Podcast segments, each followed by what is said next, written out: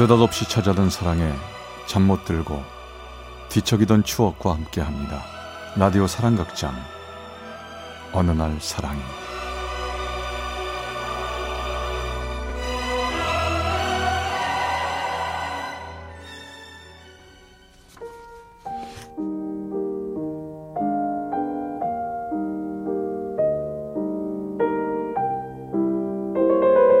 사랑의 체험수기 어느 날 사랑이 제 193화 운명의 짝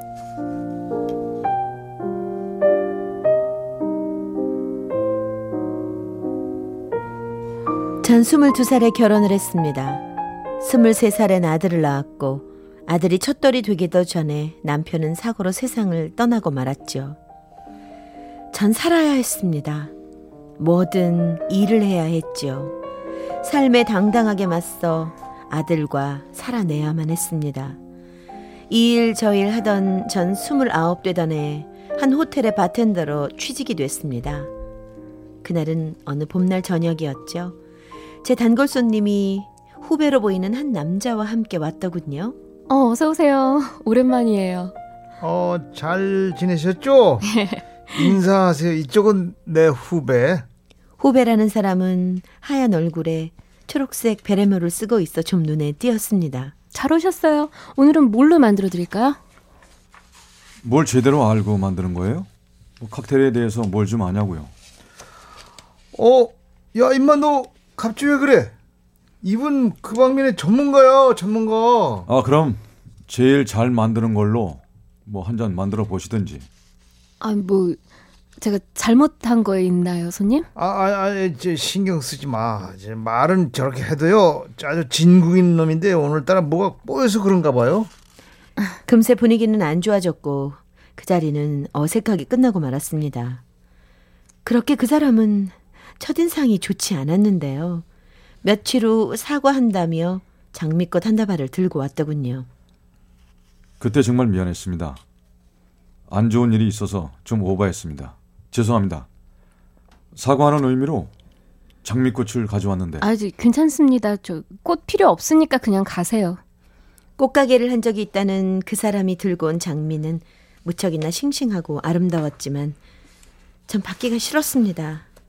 그 장미를 전 아르바이트생에게 건네주고 그 자리를 피해버렸죠. 아, 저 저기요. 저요. 저 사과 받아줄 때까지 장미 들고 올 거니까 그렇게 하세요.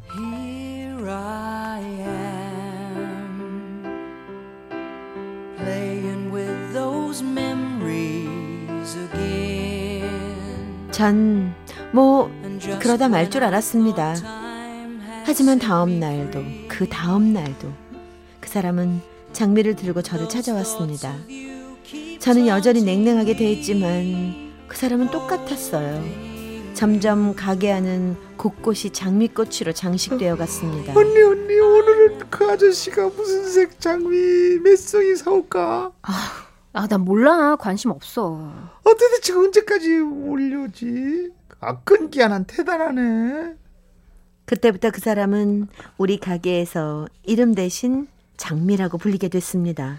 저 저기요. 장미 이제 그만 사오셔도 돼요. 제가 충분히 마음 알았어요. 그만하세요. 이젠 그 사과하는 마음이 아니에요. 그쪽이 좋아서 사오는 겁니다. 아셨죠? 그 후로 정말 그 사람은 계속해서 장미를 가지고 저를 찾아왔습니다. 순수한 그 사람의 마음을 알게 되면서 저도 그에게 점점 마음을 열게 됐는데요. 장미를 한 500송이쯤 받았을 때였을까요? 강물에 풍덩 빠지듯 그 사람에게 전 풍덩 빠지고 말았습니다.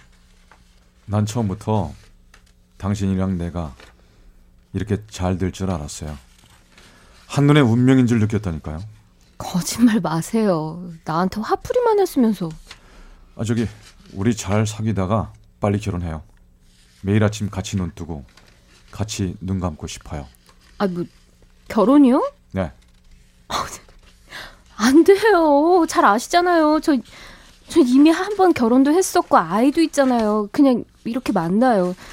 나 당신한테 짐 될 수 없어요. 짐이라뇨? 난 괜찮아요. 자꾸 피하지 말고 우리 결혼해서 행복하게 잘 삽시다. 어린애처럼 그러지 마요. 당신 부모님 생각해봐요. 결혼은 현실이에요. 우리 아픈 아들 치료비 대주면서 나랑 살다 보면 당신도 후회할 날 올 거예요. 결혼이란 게 원래 그래요. 에이, 아니, 그렇게 부정적으로만 말하지 말고요. 어떻게든 잘 살 궁리를 해봅시다. 어린애처럼 그러지 마요. 자꾸 이러면 나 확 사라져버릴 거예요.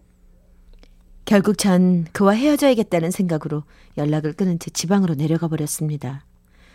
제가 사라지자 그는 술을 먹고 저를 찾아 헤매었고 매일 밤 술에 취해 장미꽃을 들고 저희 집 앞에서 며칠씩 잠을 자기도 했다고 엄마가 전해주셨습니다. 그리고 그는 괴로운 밤마다 술에 취해 저에게 메시지를 남겼습니다. 나, 너 없이 산다는 거 상상할 수 없어. 내가 사랑하는 사람은 이 세상에 너 하나뿐이야.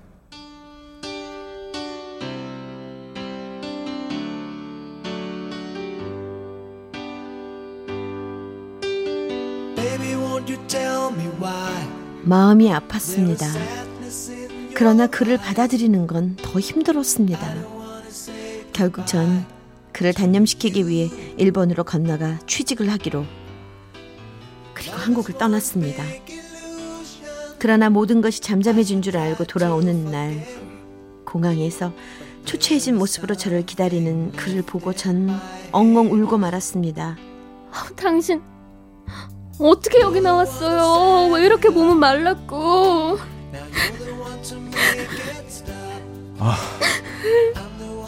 너무 보고 싶었다. 이제 제발 내 곁에서 멀리 떠나지 마. 어? 부탁이야. 알았어요. 이제 더 이상 당신 떠나지 않을게요. 사랑해요. 사랑합니다. 아니, 영원히 사랑할 겁니다. 저를 향한 그의 맹목적인 사랑은 칼로 베듯 우리 관계를 자를 수 없는 집요하고 질긴 것이었습니다. 결국 전 그의 사랑에 지고 말았습니다. 내가 어디서 누구에게 이만큼 사랑을 받을 수 있을까? 그래, 이게 사랑이라면 그의 마음이라면 그의 지순하고 오래된 사랑을 받아주자. 그게 순리인지도 몰라. 전 그를 운명의 남자로 받아들이기로 했습니다. 우린 하루하루가 너무 행복했습니다. 그러던 어느 날 그와 같이 저녁을 먹는데 그가 자꾸만 배가 아프다고 하는 거였어요. 아파. 어, 왜, 왜, 또 그러는데? 약은 먹었어요? 어. 의사인 치- 치- 친구가 술 많이 마셔서 그런 것 같다며 약 줘서 먹었어. 아 근데 왜 이러지? 아니, 그렇게 계속 아프면 병원에 한번 가봐요, 네? 그는 그 후에도 자꾸만 더부룩하고 배가 많이 아프다고 얘기를 했고 며칠 뒤 저와 헤어져 집에 간 그 사람은 응급실이라며 제게 전화를 걸어왔습니다. 저는 너무 놀라 응급실로 뛰어갔죠. 너무 아파. 하, 참, 그래도 너무 걱정하지 말고 도대체 왜 자꾸 아프지? 일단 검사해보면 알겠죠. 오늘은 아무 생각하지 말고 푹 자요. 내가 옆에 있어줄게요. 다음 날 그 사람의 검진 결과가 나왔습니다. 오, 이럴 수는 저기 간암 말기예요. 힘든 부위인데 종양이 어 크기까지 하는데 좀 절망적입니다.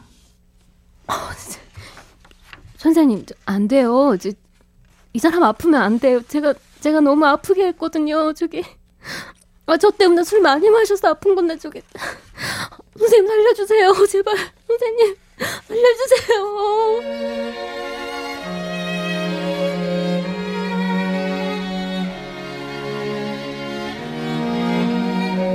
이럴 수는 없었습니다. 이래서는 안 되는 거라며 하늘을 보며 원망도 하고 밤새 울어도 봤지만 현실을 부정하고 바꿀 수는 없었습니다. 그가 병든 것이 제 탓인 것만 같아 더 괴. 괴롭고 힘들었습니다. 언약식조차도 안 한 사이였지만 전 속죄하듯 그의 곁을 지키기로 마음먹었습니다. 자기야, 우리 같이 살자. 음, 자기가 낚시 좋아하니까 우리 강 보이는 데서 살까? 어때? 너와 같이 있다면 난 어디든 좋아. 전 그와의 추억이 있는 곳이면 어디든 그를 데리고 다녔고 얼마 후 산속 저수지가 보이는 곳에 집을 얻어 그와 함께 지냈습니다. 고통스러워하는 그의 모습을 볼 때면 너무나 마음이 아파 혼자 입을 틀어막고 울음을 참을 때가 많았지요. 그 사람 앞에서는 절대 약한 모습을 보여주기 싫었거든요. 자기야, 오늘 뭐 먹고 싶어? 자기 좋아하는 청국장 끓여줄까? 좋아. 당신이 해주는 거면 다 좋아. 음, 알았어요. 그리고 밥 먹고 목욕해요. 내가 따뜻한 물 받아놓을게. 전 나날이 말라가는 그의 몸을 씻으며 또 눈물을 삼켜야만 했습니다. 그러나 걱정하는 나와는 달리 그는 매우 초연하고 편안해 보였습니다. 난 당신과 함께 있는 이 순간이 고맙고 너무 좋아. 내가 안 아팠으면 당신이 이렇게 내 곁에 있어 줬겠어? 그런 소리 하지 말고 빨리 일어나요. 내가 아프지 않았다면 내가 당신 더 행복하게 해줄 수 있었을 텐데. 아, 저, 참 저기 상자 봤어? 응? 내가 스무 살 때부터 모아온 클래식 음반들이야. 당신이랑 꼭 같이 듣고 싶었는데 같이 한번 들어볼까?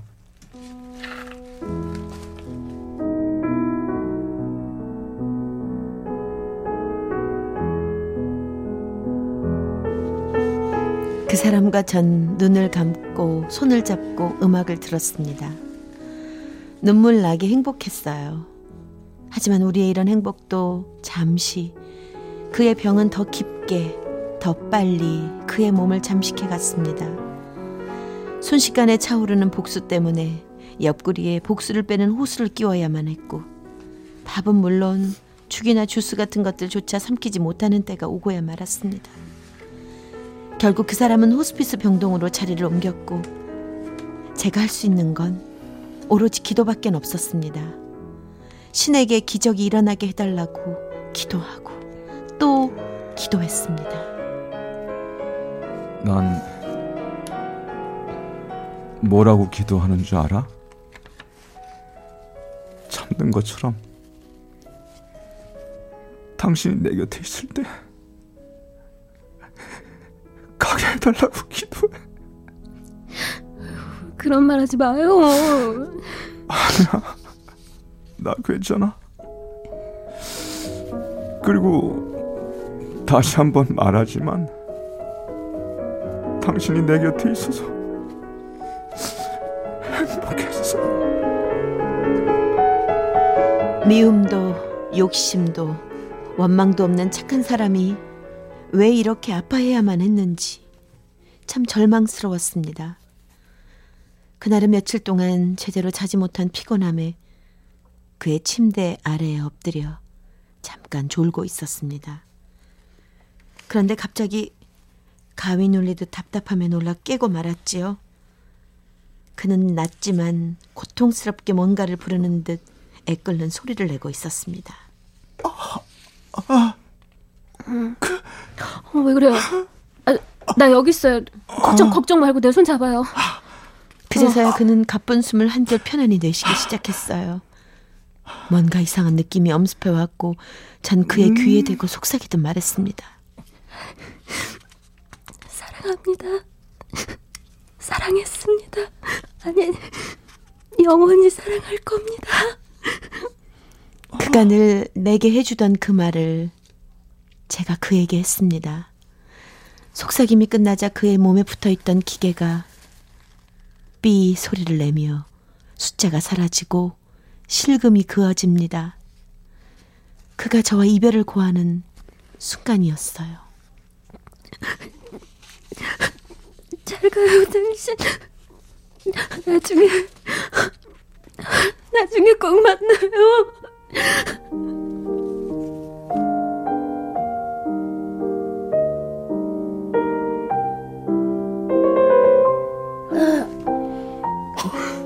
옷장에서 새 옷을 꺼내 그에게 입혀줬습니다.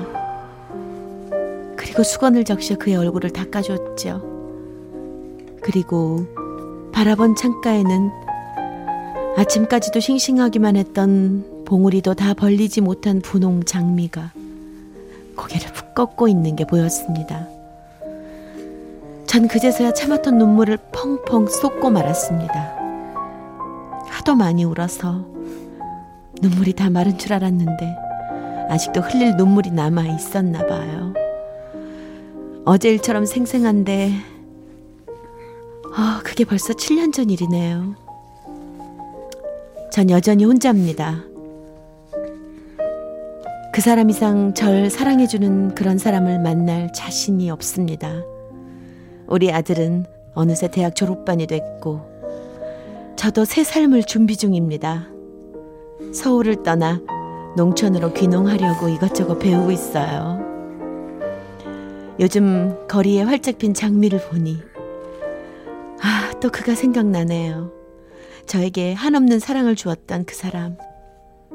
그 사람은 저의 운명이었습니다.